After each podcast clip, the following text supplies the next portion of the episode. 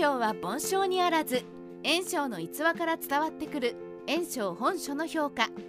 炎章といえば三国志の武将の一人ですが最後に曹操に負けてしまうこともあってどうしてもその評価は下がりがちもしくはあまり高くはないように思います。どうしても曹操が名を上げていく過程の人物の一人と描かれることが多いんですよね。しかし実際に炎章はすごくないのか？いいえそんなことはありません。今回は炎章の逸話をいろいろと紹介していきますからその凄さを再確認してみましょう。炎章ってどんな人？意外とイケメン。さて炎章がどんな人なのかまずはその見た目から解析していきましょう。ここで注目したいのは死亡異様ありという記述。つまり優れていて威厳を感じさせる佇まいであった。また姿の雅やかさつまり美しい人物であったと書かれています。今風に言ってしまうと炎章はイケメンで堂々とした威厳のある人物だったというのです。しかし堂々としている威厳のあると書かれている一方で体調不人と書かれていることが気になります。つまりは女性くらいの身長小柄である人物と言えるのです。小柄なのにイケメンで堂々とした人物で威厳もあってさすが名家の坊ちゃん。と思った人はちょっとまだ判断が早いですよ。次の逸話を見ていきましょう。なんと意外にも炎章は身分が低かった？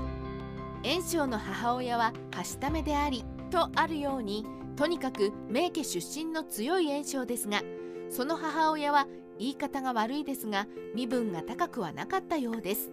これはあくまで推察ですが次女に手をつけて産ませたのが炎章だったのでしょう。ちなみに父親は生まれてすぐ亡くなっておりおじたちに引き取られて成長していきます。一方で円家の人物として円術がいますがこちらの母親は葬式の際に何人もの名士が参列したと言われています。このため円術は父親だけでなく母親の身分も高い人物だったのでしょう。円章と円術の身分は母親で大きくついていると思われます。なので円章は名家である円家の中でも立場が低かったのです。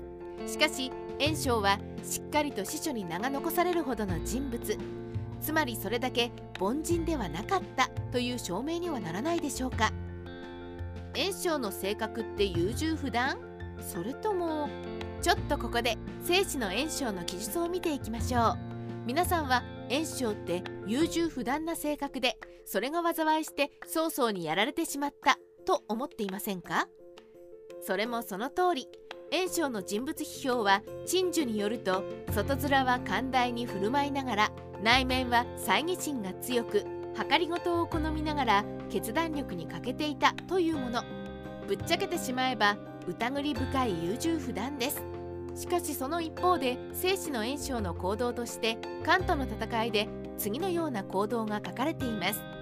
曹操が徐州を攻めている間にすぐに軍を派遣して白馬を攻めた。関東の攻勢では曹操よりも早く動いた。補給基地を攻撃されたと知るとすぐに救援派遣を行った。この行動だけを見ると決して優柔不断とは言い切れません。とはいえこれ以前に我が子が心配で戦いを拒否したり後継者問題をすぐに解決できなかったり最終的に曹操に敗北してしまう原因として部下を信用しきれなかったりしたからこそ優柔不断の烙印を押されてしかるべき一面も確かにあります。この辺りの評価は難しいところですから炎章の評価が難しくなるのも仕方のないことかもしれませんね。逸話から読み取っていく炎章の評価。炎章の評価はいろいろなものがあります。しかし当時敵対している各家から炎章は人民を大切にしていたから息子たちも何とかなっていると言われたり準優からも寛大で恩情を与える人物だったと言われさらには炎章が亡くなった時には百姓たちもが嘆き悲しんでいたとされているほど民衆に慕われていました。炎章は決して名家出身のお坊ちゃんで身分が下の人を見下すような人物ではなかったということでしょう。むしろ出身を考えると多くの人たちを大切にした人物と言えるのではないでしょうか。そう考えるともしかしたら炎章は出身からとても努力して名を残した名将の一人とは思えなくはないでしょうか。